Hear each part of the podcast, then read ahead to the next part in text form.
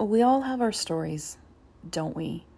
The culmination of experiences that have created the women that we are today. And I'm a huge fan of hearing other women's stories. And I've been encouraged over the last couple years uh, to share my story as it relates to the work that I do with other women. And it's something that I've hesitated on, and not because I'm sh- ashamed of my story, but it more relates to that I'm such a private person and very introverted, and it doesn't entirely come naturally to me to share my life story with a broader audience. But having said that, what I came to realize is that if by me telling my story, it inspires another woman to live in her truth,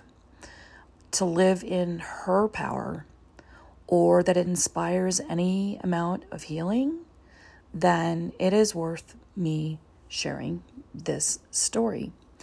So, the year that I turned 38 started much like any other year. It was the year that I was to celebrate my 10 year anniversary with my husband. And the big plan for that year was to go on a two week vacation to Hawaii. I had always dreamt of going to Hawaii. And so my husband knew that.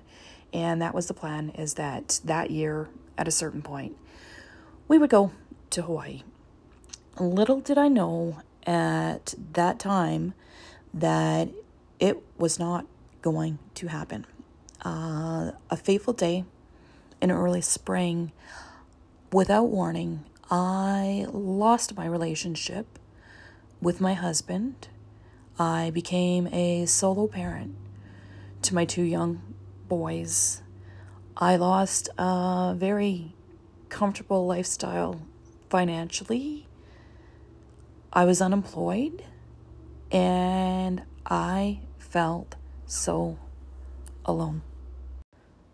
The details of how this all came to be are not relevant to the retelling of the story what is relevant is the wisdom that I gained from this heart shattering experience with grief and loss and finding myself again.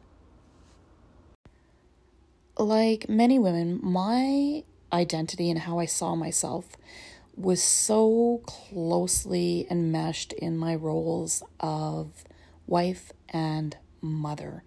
So when I lost my relationship and all my hopes and dreams for the future and who I knew myself to be within that relationship, I didn't recognize who I was anymore without it. And what I had to do was to rediscover who I was as a woman.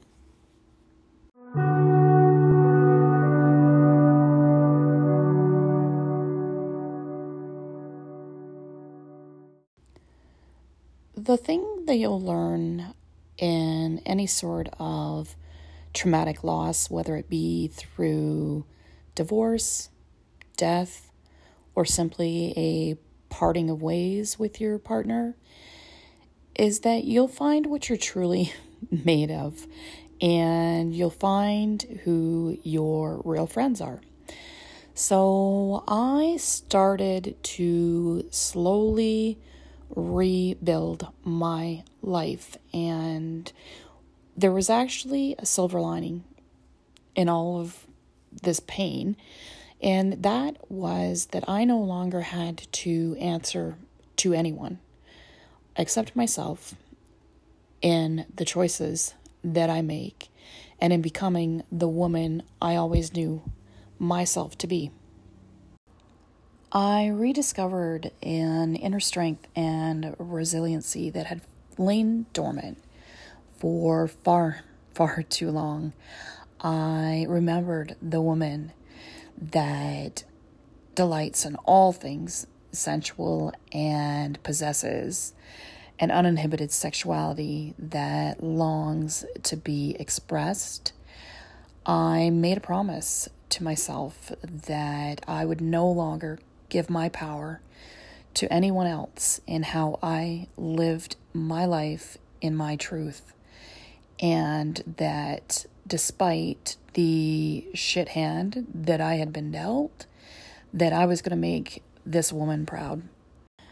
Fast forward to a few years later, I found myself behind a desk, uh, overworked and underpaid, and I stayed for as long as I did simply because I really loved the job that I was doing. But in my heart, I knew that I was meant for much, much more.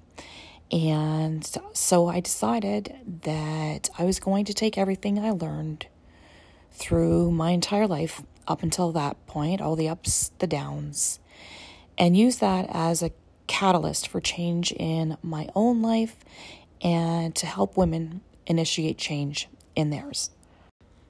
My wish for any of the women that I have the absolute pleasure in working with is not that they have to experience a great amount of trauma, grief, or loss in order to remember who the fuck they are, that they just need to start living in alignment with the woman that has hopes and dreams and desires that need to be expressed, to encourage her to stop making excuses and to empower her in taking radical responsibility for her own life on the path to becoming an uninhibited woman.